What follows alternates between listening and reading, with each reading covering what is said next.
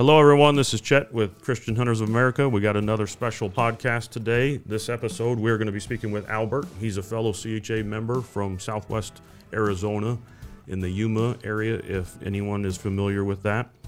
We're going to be talking a little bit about something different, a little bit about veteran suicide and how bringing people outdoors, specifically veterans, um, that go through a lot. We love our veterans, they protect us foreign and domestic. Um, they've sworn an oath, and in today's day and age, now more than ever, we need to support them just like we support our first responders back home. We have a lot of patriots that are very pro America, and we need to support them and continue supporting them when they come back home. Um, veteran suicide rates are at an all time high.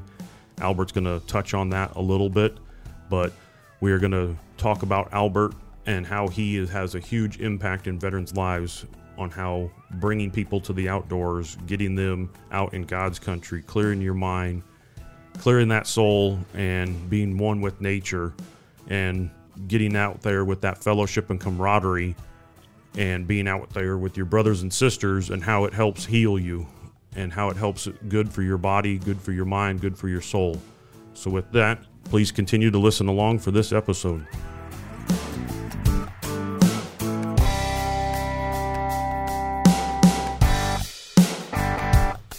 Hello, everyone. We're in studio again with Mike Ornosky. How are you, Mike? Oh man, we are doing fantastic today. Hello, everybody.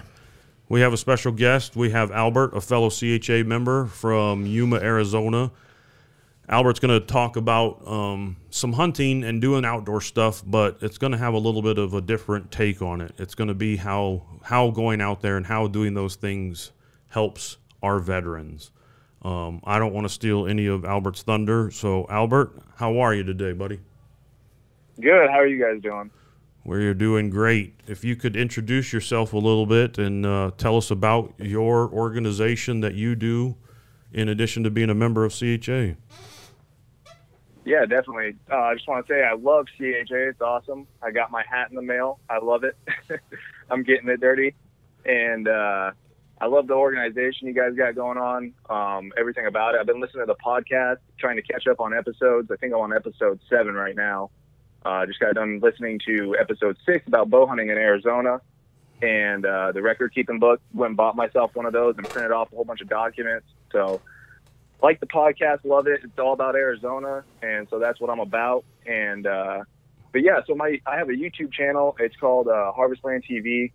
And basically, in a nutshell, what I'm doing is I'm just taking veterans out in my local area who um, reach out to me and just, you know, hit me up basically and say, hey, I'd like to go out fishing or I'd like to go out hunting. And I take them out for free. Uh, typically, we go out fishing more often because it's just a little bit easier, uh, less logistical means when it's fishing versus hunting. Um, but we do have a couple of guys with mule deer tags this year that will be taken out. Um, but basically what my goal is is just to build relationships with these people that I take out and uh, talk a little bit about Jesus and uh, represent the gospel to them a little bit. And I'm not trying to like shove it down their throat, but like at the same time, I'm not trying to be passive about it, you know. I love and, it. Uh, yeah, and so I'm just trying to raise suicide awareness. One of the new uh, lines that I have now is um, you didn't come into this world on your own. Please don't try and leave this world on your own. You know, reach out to somebody, talk to somebody, let them know what you're going through. And uh, the best practices that the VA has is that like research has shown that like media, ways of media covering suicide can influence behavior, and it can be either like in a positive light or like a negative light as well. But you know, obviously, I'm trying to be a in a positive light of it, and I just kind of ask myself like what could I do to make a difference in suicides around the country because it's ridiculous some of the numbers that we have. You know, uh, veteran suicide is very very high, but um, you know, just civilian suicide, U.S. adult suicide, it's a lot. You know, it's it's pretty drastic numbers when I started researching and looking into it, and I didn't think it was that much, but it is. And uh, so I just thought, you know, like what can I do to impact, and who can I reach to and speak to the best, you know, and the best people that I could communicate with and talk with was my own brother and sisters that I served with in the military, you know, and uh, we kind of have an unwritten code where we, we can relate with each other a lot better than we can with, you know, civilians at times. And so I figured, you know, that's the best way is to reach out to them, try and build relationships with them. And the cool thing about it with all the people that I have taken out and gone hunting with and fishing with is, you know, it's not just like one time that we go out or two times. It's like multiple times that we go out and uh and then they end up going on and moving on to another station. And uh one of the guys with the mule deer tags, he's going to be ended up going to Hawaii, which he was really not looking forward to, but his wife was. but uh, he's got a pretty cool thing where he's, you know, getting a bow ready to set up out there because I guess there's some kind of deer that they can hunt while he's out there in Hawaii. But we're going to try and get him a mule deer before he leaves Arizona. And uh, yeah, that's just basically in a nutshell what I'm trying to achieve. You know, trying to uh, take people out and build relationships with them and just kind of speak speak Jesus into their life, so that maybe later on down the line, you know, if they're in a dark place, they could reach out to me, or they could, you know, re- look back at the video or the time they had in Arizona in Yuma, and then realize that I need to go talk to somebody about what what I'm going through. You know. Absolutely. Um, absolutely. The last two years, if it's shown anything, um, it's shown how divided this country is, unfortunately. And we won't go down that dark, dirty path, but we know that because everybody's been cooped up inside and in certain states, they're not allowed to go and live in a free country like they should. Um, we're blessed to be here in Arizona where we haven't had any of the as many of the rules and regulations as we've had in other states, and it, for the most part, Arizona is completely open, and we love it, and we love our freedom, and we wouldn't have that if it wasn't for our veterans, and we wouldn't have that if it wasn't for um, all the ones that have lost their lives in the past and uh, lay down their Yeah. life for us. But suicide rate is at an all-time high, like you said. This last year, um, knowing people that have been in the healthcare industry, we've seen because of the pandemic that a lot of people haven't been able to deal with it, haven't had the, the different coping mechanisms. Um, they've turned to alcohol, which you know can take you down a really really dark hole, or they've uh, they've succumbed to the, the you know to those deep thoughts and deep unfortunate thoughts of committing suicide. And we really applaud you, Albert, for taking those people out. There's nothing like having someone that can relate to them. It's easy for you to to for most people to say that you know they could suck it up, they could do this, they could do that. But if you've never walked a minute, much less a mile in their shoes, you can't relate to the things that they've seen, the atrocities that they've seen, the the different circumstances, whether it's you know deployment to a non-war zone or when they've gone and got deployed to a war zone. And there's a lot of different things that people experience in the military that civilians don't understand. Just like there's a lot of things that civilians don't understand that first responders see, and there's a high high rate of first responder, uh, specifically police officer suicide here stateside. And we need more people like Albert out there taking the time, taking the effort to sit down and listen. There's definitely no better spot. Um, you're not going to scare the fish away by talking. So sitting out there on on the side, if you're on the shore or on a boat, whatnot, and just uh, being out there in God's country, God's creation, and enjoying nature, and being able to relate with those people so that they can um, ease ease their mind and know that there's no judgment. And we applaud you for for bringing them closer to Christ too, because He will definitely heal their hearts and heal their minds when when they open themselves up to uh, to His love. Yeah, definitely, and that's that's one of the you know when I was first, uh, I had a buddy. We have we've had two buddies now, or people that I served with in Okinawa, Japan, because I was stationed there for two years uh, for most of my Marine Corps career, and uh, within five years, we already less than five years, um, we had two guys already, you know, uh, kill themselves, and uh, and so we had another buddy, so I created a Facebook page where all of us would come together and, and discuss things and, and be on the same page and stuff like that. And it's it's really hard. You know, I've got probably about over 120 people on this page that is just you know it's, it's exclusive to the people that we've served with, and uh, just us being a tight knit group as we were. You know, it's very difficult for veterans to to really come together and have a community because we're so spread out throughout the United States. You know, I've got friends all the way from the East Coast all the way to the West Coast. I've got a friend in Australia right now. You know, we're we're all over the world, and uh, it can be really hard for veterans to like come together. I think that's the most difficult challenge there is, and especially when you have family and life and work and all this other stuff going on. Uh, but when we do come together, it's very it's very cool. Like we're we're a lot of camaraderie, and everyone loves it. And one of the things that was uh, really cool, well, not really cool, but it was you know a little intimidating, is when I had one of my buddies on the phone that I was talking with, who was you know you could tell he it was late at night. I he left me a message. I didn't get his phone. I was sleeping, and then I woke up and listened to it, and my wife listened to it, and she says he never calls you, you know. And I was like, yeah, that's true. And he, she like, she sounds, he's like, or my wife said he sounds a little bad off, and I was like, yeah, I better give him a call back. And, you know, so give him a call back, and you know, I could tell he was drinking, and uh, you know, he was down and, and a little bit depressed, and and uh, you know, I'm I'm not you know an expert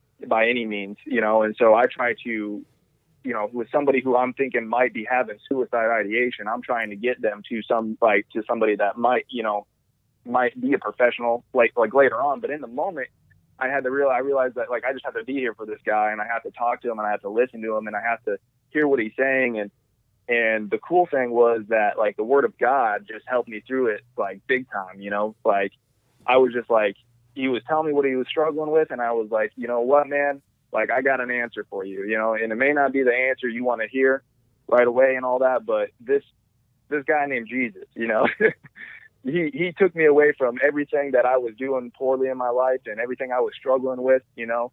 His uh, burden is light and his uh, what is that verse? His, his yoke is uh, light and his burden is easy, you know. And uh, he'll take away what you're carrying right now and pull you through some of the hardest times you've ever had in your life, you know. And uh, the word of God, God is just like it's a sharp sword, you know. It, it it cuts through and it goes to the soul, and and that was the coolest experience I've had where I was able to use the word of God in such a you know a powerful way to speak to somebody, and it wasn't difficult at all, you know. That's awesome. There's nothing nothing better than helping helping your friend, much less helping a, a fellow veteran and if you can yeah. increase increase their their love for God and open up their minds and their heart to know that Jesus loves them no matter what, and that He will forgive them for any of those deep dark uh, ideas that they've had. That He will love them and He will forgive them. He just needs that person just needs to open up their their mind and their heart to know that uh, Jesus is here for them and that God's here for them. So we applaud you. Yeah. Um, I, I'm not a veteran. Mike isn't a veteran, but um, we've both helped other people, and I know Mike has assisted people in the past when they've come, and I, I have friends that have that have been there, not to the to the level that you're helping them, Albert. So, Mike, you want to touch on that a little bit? Yeah, I think you know, I think when you truly open your eyes and your heart and your mind to um, people, I think it's it's all of us are people, and and every one of us has a story or or, or a bad experience or whatever it may be that may cause that stress or that anxiety and everything else. But then the friends that I have that have been in the military, it's almost like that is compounded 100% or even 1000% just based on the experiences and the things that they were exposed to and, and being under, you know, overseas or wherever they're being dispatched to. It's I think it's it's something unless you go through it. Actually, I've never been through it, but just some of the stories and and having conversations. I think only truly military people that have walked in those same shoes can actually relate and understand because you can relate and you can you understand where they're coming from because you've walked in their shoes where sometimes we're we hear stories and we think we walked in the shoes but we have no physical, mental, or, or capacity to truly understand what they're struggling with. And I think that's where your, your military background, you know, and, and being overseas and, and, having those conversations, it it allows whoever you're taking out, you know, through this ministry that you're doing and taking them hunting and fishing, to where they they can let their guard down per se and just have an open, realistic conversation because you understand what they're talking about. Where maybe a therapist or they get referred to somebody else or they talk to a family member they have they have no concept and and they're not really listening to the in-depth you know hurts and cries and, and the things that they're uh, you know going through. So I'm sure you can expand on that a little more than I can. Yeah, and and there's no like any set reason of why you know somebody commits suicide or kills himself because you know there's a variety of reasons. You know, uh, what I found really interesting was that uh, suicides with the veteran side, the the veteran or the VA patients, the suicide rates with them are highest among uh, people who are divorced, widowed, or never married. You know, and uh, the rates are the lowest among those who are married. You know, and uh, and so it's it's kind of interesting when you look at it in that perspective. But um, also, you know, it's it's not just a veteran problem, you know, and this is something that I really want to you know expand on is because because it's not just veterans, you know. I love my veterans, and I that's where I'm oriented at, and that's where I'm focused at. But you know, I'm I'm I'm also a follower of Christ, and I'm supposed to be all things to all people at the same time, you know. And uh, so it, you know, and I think what it, the the problem comes down to is that because a lot of guys, these people come into the military with some of this stuff that they're struggling with, you know, and uh, and it affects them in their military career. And uh, I know we, there's been probably about four or five times that I myself have had to stand suicide watch. You know, I remember um, in Okinawa going, you know, getting done with a night operation and then coming in and the, the duty guy's just like looking like he's in, you know, blackout mode, just freaking out. And I'm like, what's up, dude? You need help with something? You know, and he's like, yeah, somebody's up on third deck and they're trying to kill themselves. I'm like, oh my gosh. And so I'm running up, you know, up and down stairs and then yelling and looking. And then I find out it's one of the people in my platoon and uh, and so then you know we get take take her care, take care of her and and and um, get get her the care that she needed, get the ambulance and all that, and and and she's she's good and healthy and and she's on fire for the Lord now.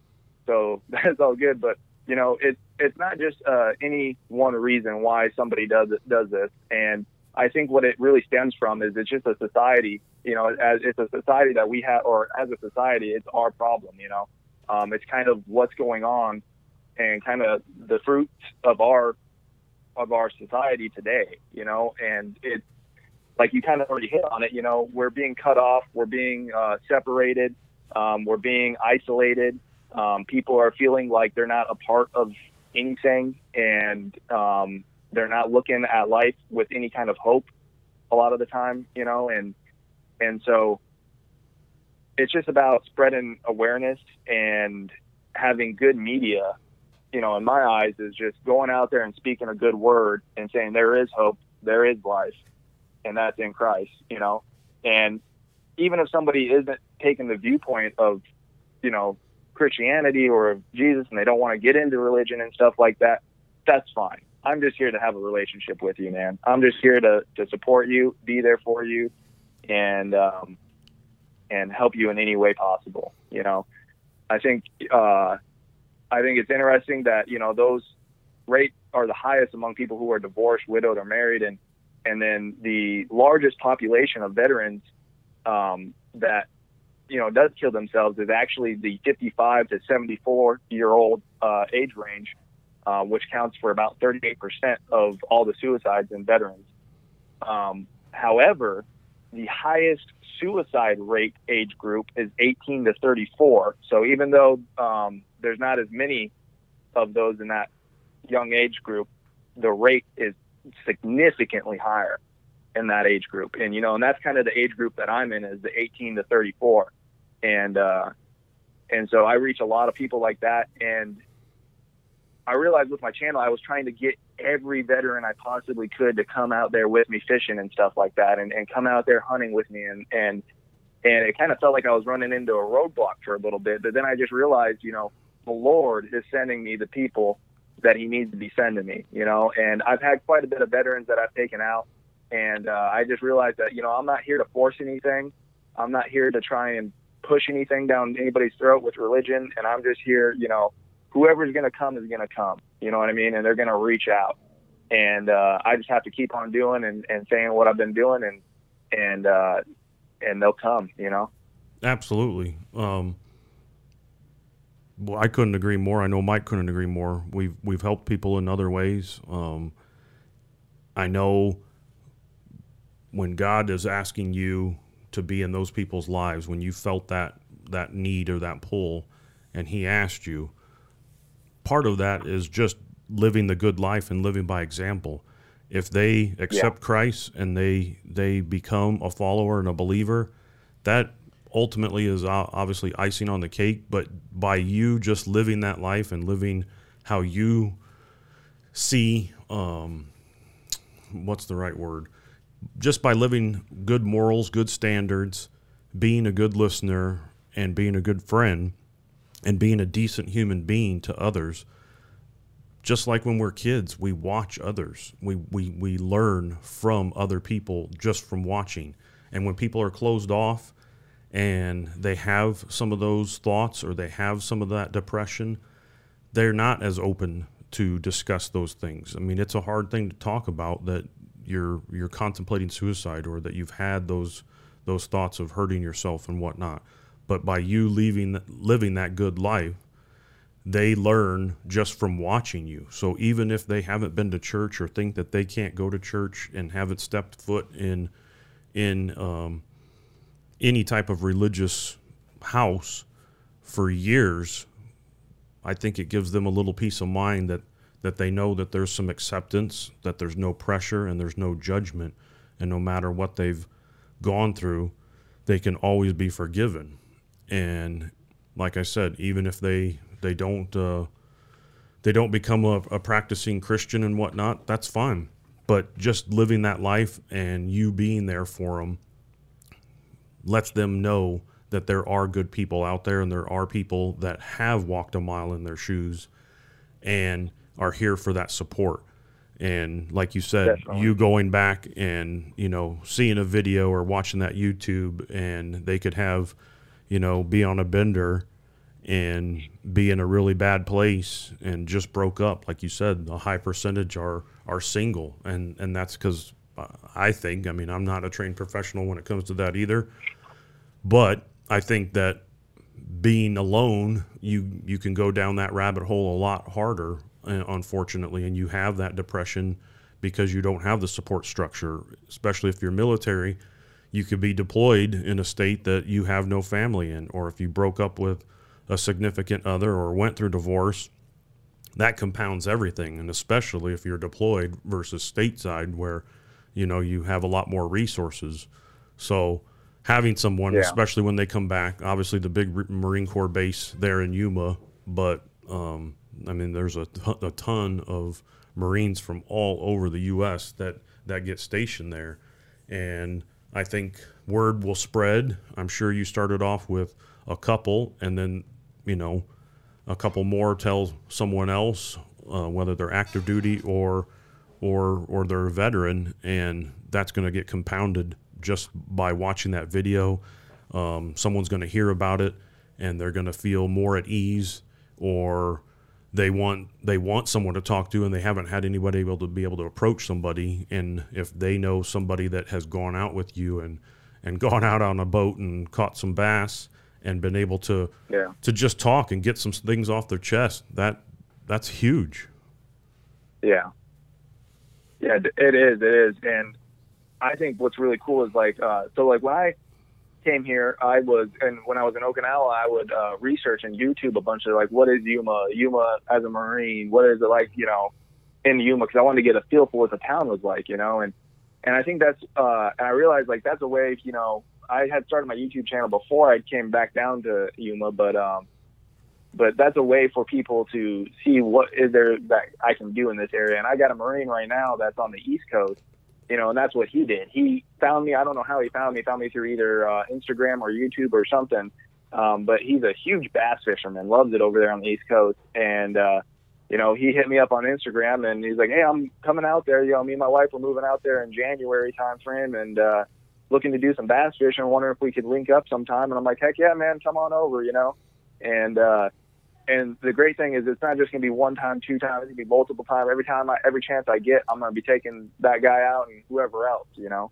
And uh, that's what like some of my goals with uh, the channel, and I've done a little bit of it. Um, is giving each guy I take out uh, a fishing pole. You know, um, that was the coolest part for me. I had a couple of guys that I took out, and I gave uh, gave one of them a fishing pole, and that was donated to the channel.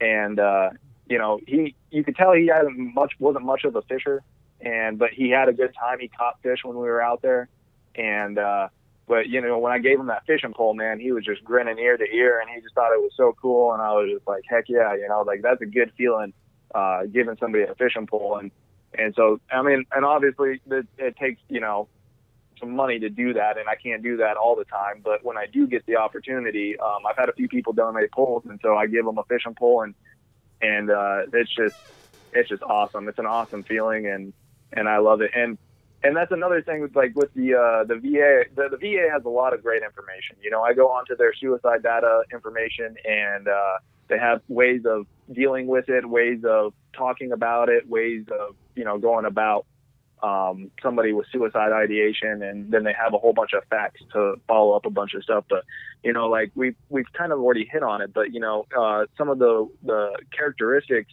uh, to a lesser likelihood of suicide behaviors um, include like having a reason for living um, or a sense of purpose in life, um, feeling connected with other people, and then they have access to mental health care and stuff like that, and positive coping skills. And you know, uh, I wasn't really planning on saying this, but you know, it relates so deeply with what you were saying is that um, when I was in the Marine Corps and I was stationed here, you know, uh, the only thing that I had to do was, you know, go around and drink at the casinos and gamble, you know, and uh, I hit an all-time low when I was stationed here in Yuma, um, where you know I was drinking a lot and I was gambling a lot, and it was like on a roller coaster, and hit this all-time low in my life, and I just cried out to God. You know, I wasn't even a Christian yet. I wasn't even. I didn't even really believe that strongly in Jesus at all. But I just, I, I just called out. I said, God, help me. You know, God, take this burden from me, take this away from me. I can't do this anymore. It's like Jesus, take the wheel, kind of stuff. You know, like I can't do this on my own.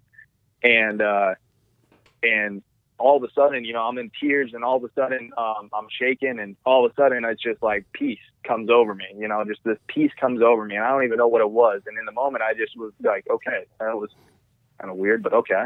And then I go on. It wasn't months until months later that I, uh, you know, ended up meeting my my wife and stuff like that. But um, when I did that, it caused me to say, hey, you know what? I'm done gambling. I won eighteen hundred dollars on blackjack one night, and I was like, I'm gonna take this money and I'm gonna go and I'm gonna buy something that I can hunt with, you know. And I was like, I'm gonna go to Sprague's, which is our local outfitter here, uh, outdoor store, and uh, I said, what what can I do? What can I hunt this time of year? They said, oh, over the counter archery, you know, mule deer. I was like, all right then, get me a freaking bow, you know, and uh, put that money into a bow, and then I went out shooting and met up with some people and they took me out hunting, showed me the ropes because I'm pretty, I'm relatively new to Arizona hunting. You know, I, I'm from Wyoming, uh, where I just literally go out my front door and shoot a whitetail with a gun. You know, I never, never spent a whole lot of time, you know, looking at the grains of the bullet and this and that. You know, I was just kind of a redneck, go out there, shoot my deer, shoot my elk, and and uh, kind of run and gun. And and here in Arizona, you you can do that, but um, it's a little bit more intimate with you know, going out there into the desert and really getting accustomed to your surroundings and really trying to get a grip on how the animals react because it's not as easy here. It's 100% not as easy here as literally just walking out of my front door in Wyoming and blasting a deer. I to touch on that, I think with that with that individual from the East Coast calling you up, I think you're going to have a huge impact on people helping you as well. I think there's going to be an outpouring number of veterans and other individuals um, that see your channel, see how you're helping, and and want to give back as well. Uh, yeah. I, I truly believe that there's going to be other people that want to volunteer and help you, and that'll allow you to have a bigger impact on even more people. There's only so much you can do by yourself. There's only so many fishing poles that you can give out. When more people hear about yeah. this and more veterans that are that are that are in a good spot, that are healthy, um, and that have you know everything going right for them, but still want to give back because there's plenty of them as well, and there's plenty of civilians that that want to help. I think there's going to be a lot more people that hopefully reach out to you, uh, whether that be via YouTube or, or Instagram or or through us trying to get your contact. I really hope more people listen to this and donate their time when they're in Yuma, or if other people are throughout the the organization. Um, we've had Eddie Corona on here before. He has an organization called Outdoor Experience for All, and he donates tags to uh, to veterans or to other people, but specifically wounded veterans. Uh, when someone gets a tag and they can't go on it, and they're able to turn that back into Arizona Game and Fish, and Game and Fish then is able to give it to a nonprofit organization that is geared towards um, giving those tags to do, uh, to wounded veterans, and then having the resources and having other organizations take that out. I think it just spring springboards back onto that where you just keep helping more people and then you see people um, and meet meet other indoor individuals down there in, in Yuma or in southern Arizona. And and they're gonna share those same stories or, or give you here's how you could uh, help somebody or hey i got a boat um, i'm not a vet but you can come out and we can go on on these lakes or, or whatnot. I think it's gonna it's gonna expand quite a bit and and help even more people because there's going to be some someone that's going to hear this that's going to be a, just like you and want to yeah. give back and and have uh, have that love in their heart and and be able to increase uh, that awareness, whether it's uh, suicide prevention or or just depression over or anything. We got to have more people to help uh, to help people in those dark spots. And I think now you know you you said on that story that you cried out cried out to God for help, and you had this uh, overwhelming sensation come over you, and um, a lot of emotion, and you didn't know what it was, but you I guarantee you know what it is now, right? Oh yeah, hundred percent. Hundred percent. And and that's just that radical news on the gospel. You know, like um, it is not judging. It is not you know the Holy Spirit convicts us, of course, but uh, Jesus is here to forgive us and love us. It's it's not about judgment. You know, a lot of people think that they have to show up to church and and put on their spiffy shoes and put on their happy face and not bring their struggles to church and not you know discuss any of the things that they're going through with the the, the members of the church and you know that's just not true you know uh, church is never supposed to be about um, looking good and being good it's about you know taking whatever whatever you know dirt you have and bringing it and saying this is yours jesus i'm giving it all up to you you know and uh and so that was just the you know and hunting just seems to, you know, I never really pieced it all together, but you know, hunting has just been that thing that has brought me, and I've had so many godly events with hunting. It's just insane. You know, even uh, recently, I had a video on my channel, you know, where I talk about James. Uh, he was a homeless guy up in Flagstaff when we were hunting for uh, over-the-counter mule deer there in August, and uh, that was just I I've never felt like that before in my entire life. You know, I felt like I was just on top of the world. Like I felt I was like I was floating. I was like, this is amazing. Like this is one of the most like cool things I've ever had in my entire life. This is better than the parties, the drinking, the the women, the everything. You know, this is this is way better than anything I've ever experienced in my entire life. Being able to talk to, into somebody's life, speak into their life, and and have something so radical, you know, happen. And and so hunting just really seems to be the the door opener of being able for me at least to to talk to people and minister to them and to have like a God, I call them divine appointments. You know, have a having a divine appointment with somebody where it's just like God orchestrated this meeting with us here, obviously, and we're just here trying to figure it out. um, but uh, but yeah, you know, and and so that's just what I you know I've been experiencing with hunting and um, and fishing as well. I, I like going out there. We have a good time and we fish and we we catch some nice bass out here because the fishing in Yuma is phenomenal. And uh, but yeah, uh, I got a couple of Marines this year that I'm going to be taking out for uh, rifle deer tags. Um, we got a lot of people with tags in my family. I think there's probably about seven of us, and uh, so we're going to see how that goes. But I'm going to try and make it my my utmost priority. I got a tag as well, but I don't even care about that. I'm going to try and get these Marines tagged out. And uh, oh, that was what I was going to say. The uh, dove season we had this year.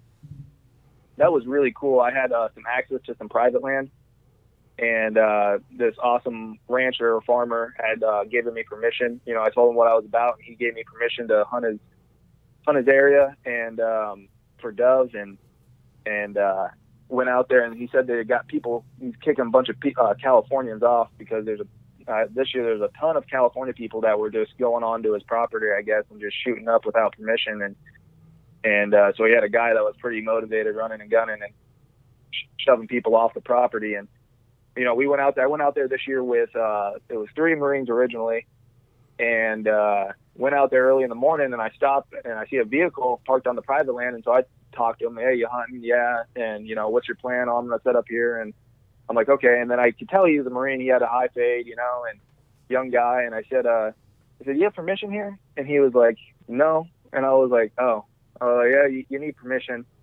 And uh, otherwise they're to kick you off. And he was like, oh, really? And I was like, yeah. He's like, I had no idea. And I was like, yeah. I was like, are you a Marine? And he's like, he's like, yeah, yeah, I'm a Marine. And I was like, all right, just roll with us. Just come on, let's go.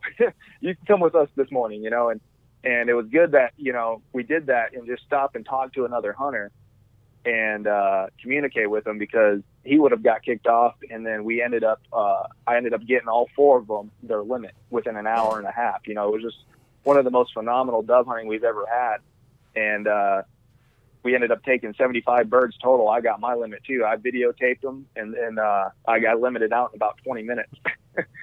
and uh, that sounds like a great day. Oh yeah, I mean I've never experienced any anything like that. You know, it was a pretty tough dove year, but uh, I mean I've never experienced every single one of them were saying the same thing. I've never experienced anything like that before. I've never, you know, they were all grinning ear to ear. They loved it. My one buddy he couldn't hit, hit the broadside of a barn, but he's like, I don't even care. I'm just loving this view, the sun coming up over the mountains, and and being out here. He's like, I just love it. And then, uh, you know, he ended up hitting his limit. And these guys are not, you know, it's the first time they picked up a shotgun in probably decades, you know. And so, um, they just had a blast. And to get them a limit like that and just to have a time like that, it was just phenomenal. Yeah, there's no better artist than God when he paints that picture of uh, of a sunset or a sunrise or a mountain set or mountain range uh, being out there and experiencing that in His creation and that fellowship that you're bringing and the nourishment uh, for the mind and the body is is something something to to t- tell everybody about. That's why we got you on here. So, yeah. and and I listened to one of your guys' uh, past podcasts. I think it might have been the first or second one episode where you know you were saying like you know talking about how sometimes hunters can be closed off and we can say, uh, you know, not disclose anything, any information, don't talk to me. What I've experienced a lot of the times out there in the field, there's a lot of hunters, uh, especially fishermen, they say, don't look at me, or they don't say it, but their attitude is, don't look at me, don't talk to me, and uh, don't watch me. you know, it's like, stay away from me. Right. You know, and, and uh, I feel like, I feel like the best times I've ever had hunting in the field is when I go and I talk to people you know, and I'm talking to other hunters and I'm communicating with them. And I've built some awesome relationships just doing that. Uh, last uh, couple of years ago, I had a deer hunt up in again Flagstaff in August, and you know, this this random guy comes rolling up. Hey, can I camp with you? And we're like, yeah, sure. you know, and he ends up being a Marine, and I end up he ends up coming down to Yuma, and we fish and hunt and all this stuff, you know, together now to this day. And um, incredible. And so I think it's just powerful when you you talk to other hunters and you communicate with them and and uh, work together with them instead of just like you know excommunicating them. Oh, big time! Mike Mike uh, can elaborate on that, but I remember a hunt we had in southern Arizona, and we're all guilty of it. We can't say that we're perfect all the time because we are flawed, but yeah, I I'm I'll throw myself under the bus that we saw a group of uh, a couple hunters, and we were getting up to the, the top of a, a little mountain ridge, glassing a, a, larger, higher mountain ridge, and we went left. We're not there to just you know disturb their hunting and whatnot, but it is public land, and we get to the spot where we have the best vantage point, and the person that was accompanying this uh, younger man was an older gentleman that ended up being his grandpa and then they caught up to us, even though they got there first. And um, Mike bridged that gap and just introduced himself and said, "Hey, we've got eyes on quite a few bucks. Who are you hunting with? This is my grandpa. Okay, this is this is Chet. He has a tag down here. Um, okay, we, once we found out that there was only myself and one other guy, the the grandpa from the other party that had a tag. There's more than enough bucks out here for for each of them to to harvest and set out a plan. Okay, you're going to take this one. Chet's going to take this one, and it was all about that that friendship and building that or bridging that gap from the get go, going out and introducing yourself. Yes, it's you know right at sunlight. Could you have ignored them? Could you have hiked farther um, and gone you know quicker than an older individual? Yes, but uh, Mike always takes that high road, always does, and went and introduced himself, and you know behind cover talked about a plan, and uh, Yeah. and, and made a friend out there. So it all worked out for the best, and uh, there was no conflict, and it all stems from, um, like I said, Mike taking that high road and going on and introducing himself and saying, "Hey, okay, yeah, there's several guys down here, but only two have tags. There's more than enough deer on this public land for for them both to to be happy." Yeah. I'm sure Mike has plenty of other stories about about that. He's been hunting a lot, lot longer than me. Mike's been hunting for close to 30 years here in Arizona, and I know he has plenty of other stories, right, Mike? I sure do. I sure do. And uh, I think you hit on a lot of a lot of great points. And I love that you brought up James because that was one of my my thoughts after watching your video. And I think sometimes it's just impacting lives of everybody around us. We don't realize when those opportunities come through, and based on our experiences. So, and here you related to somebody that may have been a veteran, may not have been a veteran, but that never came out. But it just shows you that you can impact individuals and. And you want to talk about your lightning story? Um, I think it's uh, it's one of those God things that only uh, divine, as you said, that that divine appointment. I mean, everything worked out so perfectly to have that impact of an individual that may never have that opportunity again. You know, the rest of their life. But you instilled um, that little piece of breadcrumb, you know, to give them a glimmer of hope. Yeah, that was uh that was a pretty crazy event. You know, that was probably one of my most crazy um, encounters with hunting and then ministering to somebody because I'm very new to Christianity. I'm I was baptized by my father-in-law in 2017. You know, and even after I was baptized, I was uh, I was I'm a Marine. Every other word out of my mouth was a cuss word, and I drank beer, and you know, and probably a little bit too much beer than I should have. You know, and uh, but it, it, it's a it's a timeline, it's a process that you go through, and and and it's going from being you know a child or from eating or drinking milk to eating whole food kind of deal, you know, and uh, but with James, it was just one of the most crazy thing because you know I was I when I got out of the Marine Corps, I was frantic for a job, and uh, I ended up getting a job working on windmills, uh, the big uh, 2.3 megawatt GE wind turbines up in Montana, and it was a great job. You know, I only had to we only had to manage 13 of them. I worked with somebody, and just me and one other guy, and we'd go out shooting pheasants and coyotes out at the site whenever there was downtime, and and uh, you know it was a great job. But I ended up having to leave that job, and I went to a irrigation job and the irrigation job uh, was was a good job. I liked it, and uh, the boss kind of pushed a little too hard on work, and uh, that ended up happening on one day, and uh, I think it was a Sunday. We're out there. There was a wrecked pivot, so it's center pivots. You see them out there in the circle fields. Uh, they usually have a center pivot that irrigates the whole field, and up there in Montana, and that's what we would work on and build. And one of them crashed, and from a storm, and we were putting it back together and the boss didn't want to quit and there's a storm rolling in and you know he's got me about uh, 15 feet up in the air. I'm standing on a forklift not a pallet. I'm on both forks with my feet. And uh, i'm screwing i have to cross thread another uh, uh, metal pipe into another metal pipe and it's raining and i'm having to look up and there's rain hitting me in the eyes and boss is sitting there saying, "What's taking so long?" And I'm like, "I'm having to cross thread them in. It's galvanized, you know. I'm having to cross thread these things in to get them." And uh, and um, so lightning all over me. I'm looking up. There's lightning everywhere, and I knew I was gonna get hit. You know, I was just like, "There's no way I'm not gonna get hit. I'm. This is ridiculous." And and looking back, I should have just said, "I quit, man. I'm done. I ain't doing this crap." You know. but uh, I just remember up there when I was up there uh, threading that pipe in. I said, God, if you if I get hit with lightning, um, just don't kill me. I was like, just don't kill me. I ain't done yet. I ain't done doing your work. I just started. Um, so just don't kill me.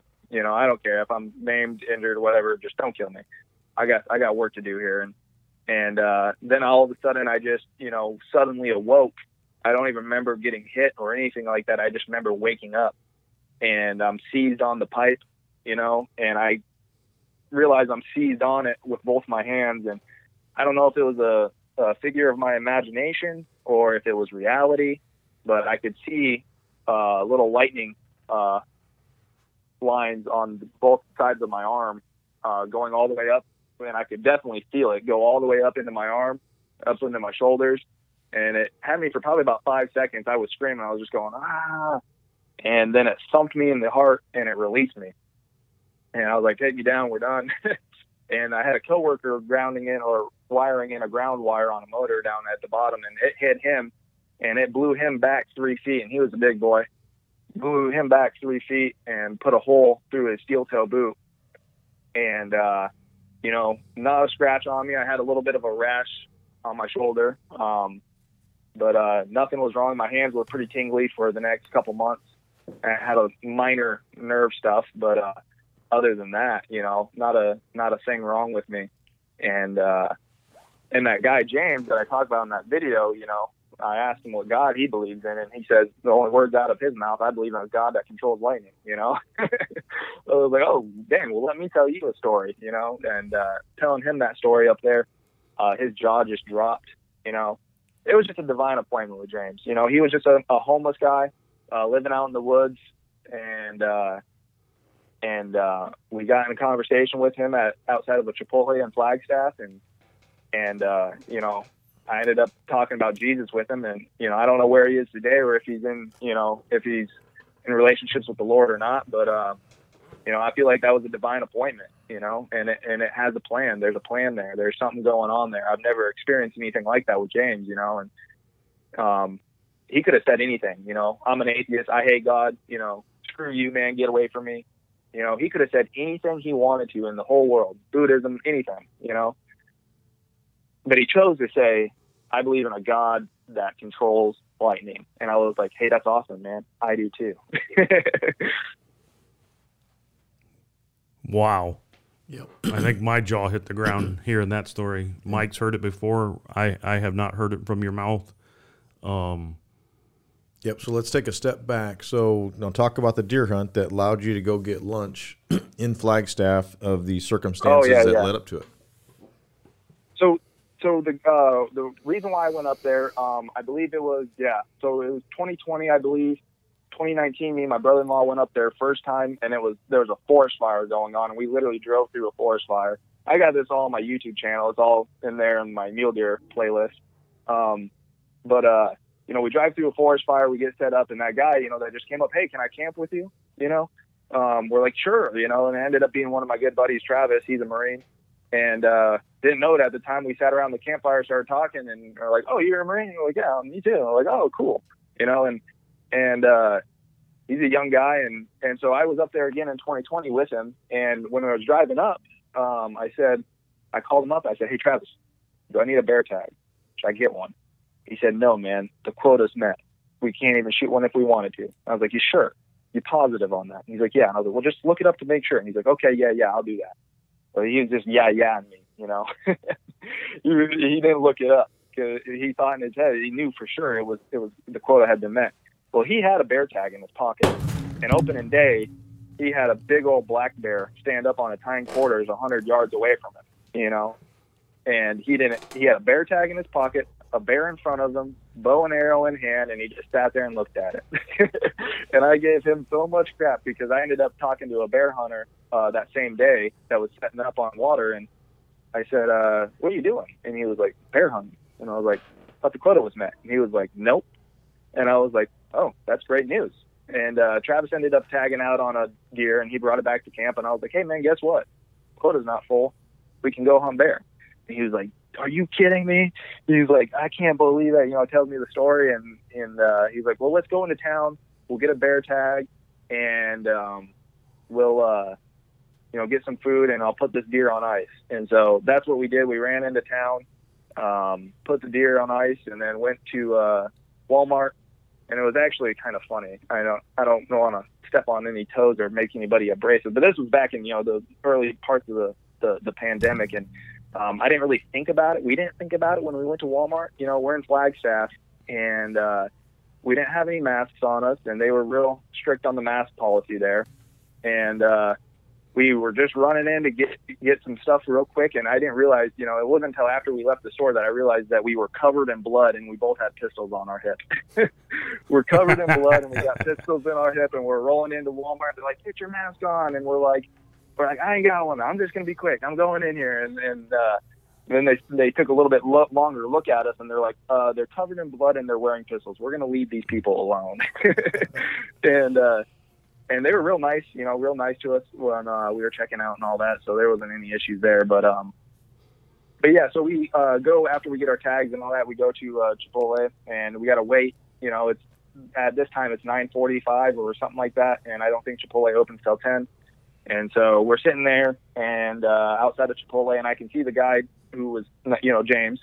Uh, he has his little bag of clothes, and he's charging his phone in the wall, and I can, you know, I noticed him as soon as we drove up. I'm like, yeah, he kind of looks a little, you know, homeless, you know, but he, he he's not wearing bad clothes, you know, and and so uh, we all get out and we're sitting outside talking and you know reminiscing about how big of an idiot Travis is, and uh, I was just sitting there being a little, you know, giving him a little bit of a hard time, saying, well, how does it feel, man? You're you're 100 yards away from a black bear, you got a tag, quota's still open and you just you can't pull the trigger. You know, you're turning into a bird watcher on me, man. Like, what's going on? You know, and uh, just giving him a little bit of a hard time. And all the bear talk, and Travis is like, "Well, I'm going to go back in that area. I'm going to shoot that bear. I know exactly where he went in there, and I'm going right after him." And all the bear talk, you know, James overheard it.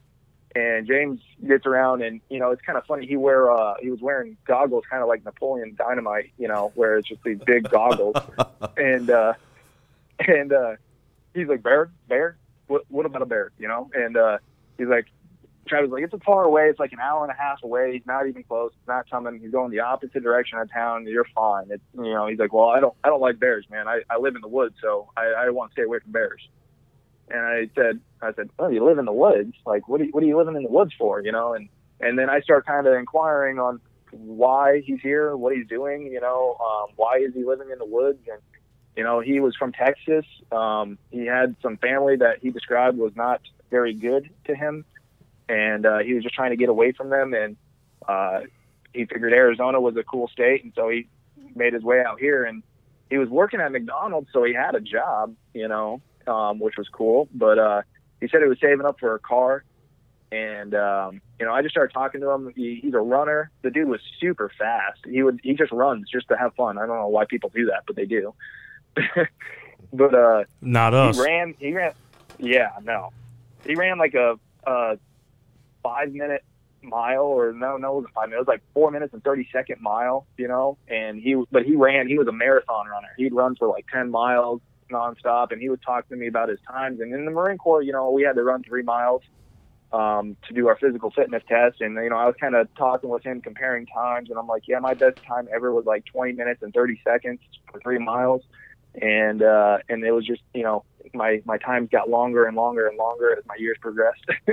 but uh, so we're talking times. They open up the doors to Chipotle. Um, you know, I don't have a mask. Um, he doesn't have a mask. Travis found a mask, and so standing in line, I go to order. They say you can't get your order unless you got a mask on. And I'm like, okay, I don't have a mask, so what are we going to do here? And they're like, well, we'll go outside and take your order. And I was like, okay. So we go outside and and James doesn't have a mask either. And so James, me and James end up going outside of Chipotle and just standing there waiting for them to come out and take our order. And I was like, this is perfect, you know, perfect opportunity for me to talk more to James and, and start, you know, because I didn't really know the fine line of how to implement Jesus into somebody's life and how to, to minister to somebody at that time. You know, I was still kind of like, I don't want to step on people's toes, you know. And, uh, but then I just started talking to him and I just came out and said, I was like, uh, like, so, uh, you know who Jesus is? You know, and, and he was like, uh, yeah, I heard of him. You know, I was like, I was like, okay. I was like, uh, I was like, you know the gospel, you know, you, you, have you read the gospel? No, no, no. He's like, I'm not really into that kind of stuff, you know. And, uh, started talking about what he plans on doing in the wintertime, and he's like, I'm going to get a zero degree sleeping bag. I'm like, dude, that ain't going to work. I was like, it may be zero degree sleeping bag, but if you're just sleeping out in the woods, man, you're going to get moisture in that thing. You're going to get, you know, the wind chill's going to go right through it. You're going to die, dude. Like, you got to, you can't do that. You know, you got to, I was like, there's got to be a shelter here in town somewhere that you could go to or something like that. And, uh, but he was a Texas guy, so he wasn't really thinking like that. You know, he'd never seen snow before. And I said, it gets cold here, man. You can't do that. You you absolutely cannot do that. You know. And then I started talking about Jesus and and uh, and God and and asking him what he believes in and stuff like that. And and I was you know talking about the the, the gospel a little bit about how Jesus you know came uh, to take our sins away. Uh, he got up on that cross for us um, to take away whatever sins we committed away from us, and that we won't be you know have to spend eternity in hell, and that we can be in relationship with Him and and uh, be forgiven and redeemed as a child of God, and and uh, you know, and he, I could tell he was kind of getting a little abrasive to what I was saying, and so I kind of backed off a little bit, and then I just uh, like, well, what do you believe in, man? You know, and he was like, well, I believe in a God. You know, he thought about it for a while, and he's I believe in a God that controls lightning. You know, and then I told him my story. I'm like, me too. And then, you know, his jaw dropped. He's like, what the heck? And he was like, he's like, do you think so your God can control lightning? I was like, absolutely, he can control lightning. He controls. He's made everything in this world. You know, he's created us from dust. He's created everything you see before you. Like he controls every element in this world. Like he is all powerful, all knowing, all loving. You know, and I said that's the greatest thing about it. And then that was my gateway right there. You know, like he's all loving, man. That's all he cares about is you. You know, and the whole time I'm talking to him, I'm thinking, what should I? And I don't know his name at this point. And I said, you know, like what should I I was like, God, tell me what book to tell tell this man to read in the Bible. You know, I, I always like recommending the book to somebody to read, and and he, uh, I, I didn't I didn't have an answer. So the whole time on the conversation, I'm thinking, I'm thinking, and then towards the end, I I, I just feel like I need to tell him James. I'm like, okay, I'm just gonna say James. James, something good. And I said, I said, well, hey man, you should read the book uh, James in the Bible. And then he was like, what? He was like, I was like, yeah, there's a book in the Bible. It's called James. You should check that out and read it. It's pretty cool. And he was like he's like, that's a book in the Bible? And I said, yeah, yeah. James, the brother of Jesus, um, wrote a book in the New Testament, and it's short. You know, it's only like five chapters long. You know, real short read, and it's good stuff. And he was like, oh, that's my name. And I was like, no, it's not. I was like, I was like, get out of here. You know, like that's crazy. He kind of took offense to it, like it is my name, man. Don't you? He's thinking I was calling him a liar, and he pulls out his ID and he shows me, and I was like, oh, dang it is your name. I was like, well, you definitely got to read it now, man. You got to read that book now. And he was like, all right. And I was like, all right, man. I was like, find some shelter. Don't stay out in the snow. And then I was like, all right, take care, you know. And we parted ways, went back out to the woods, and uh, ended up tagging out that year as well on a little two by two. But uh, but yeah, I just it was something like you know in the moment, and then afterwards, I was just all smiles, you know, from ear to ear, just smiling, and just like that was one of the most radical, crazy things I've ever experienced. Even though it doesn't sound that radical or that crazy, just how the events lined up in the conversation, and just how much it was just like I was nervous about how I was supposed to minister to somebody, and then God had just made it so easy for me to be able to talk about it with him. You know, it was just it, I was just like that was a divine appointment that I had with James.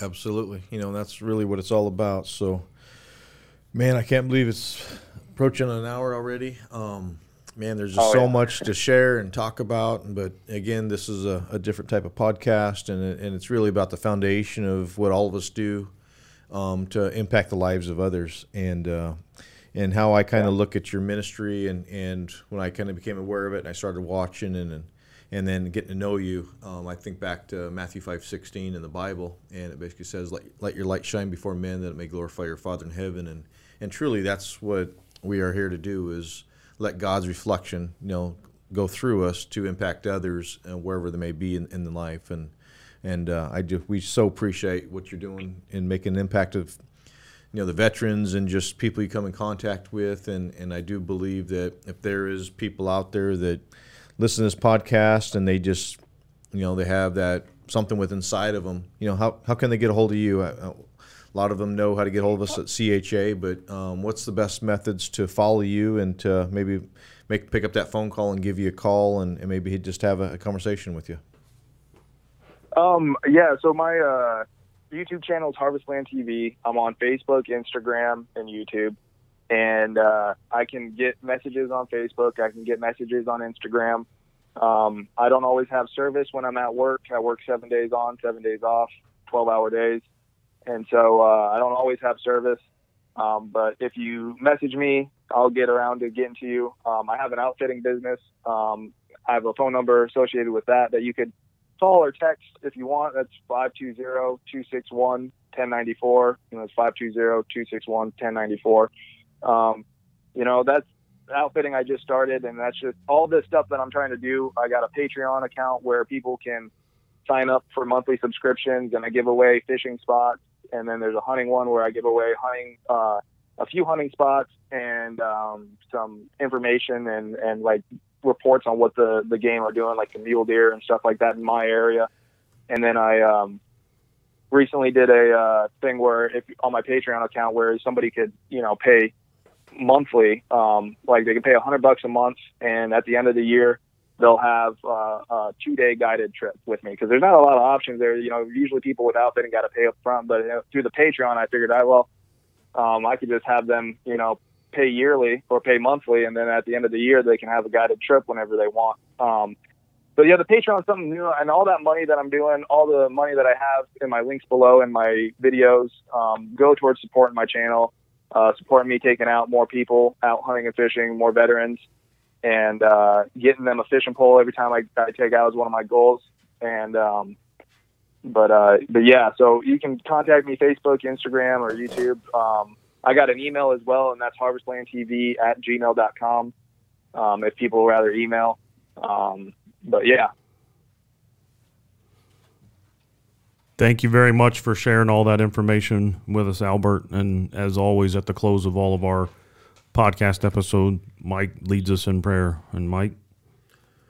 Oh, Lord, uh, this is uh, a divine moment, Lord. Uh, something that we didn't uh, truly understand when we scheduled this uh, podcast, Lord, and we had visions of some other things, and, and obviously this was a, podcast, Lord, to to bring light to to, to you, Lord, and, and through all the, all the great works that you do, and we are just one little small testimony, Lord, of just uh, a couple of guys just impacting a very small group of people, but we know that through you you are impacting the world as as your Bible says, Lord. And I just ask that you'd use this podcast, Lord, to touch the life of an individual that may have resonated something within our discussions, Lord, that will just give them hope, Lord, and, and, and allow them to get on their knees and cry out to you, Lord, or to reach out to us to have that conversation. Lord, I just ask that you just uh, bless Albert, Lord, and all the things that he is doing, Lord, and the ministry that he is doing, and the the the greatness that you have put on his heart, Lord, to impact the lives of others, as Matthew five sixteen state, Lord. And I just also ask that you would just uh, bless our country, Lord, bless our military, Lord, and especially our military, Lord, that are dealing with so much issues, Lord, and suicide as we discussed, Lord. And we just ask, Lord, that you would meet each of those military men right where they're at, Lord, and to give them that renewed spirit, Lord, that transformation as Albert witnessed, Lord, when he cried out to God on that day when he was hit rock bottom. In Jesus' name, amen. Amen.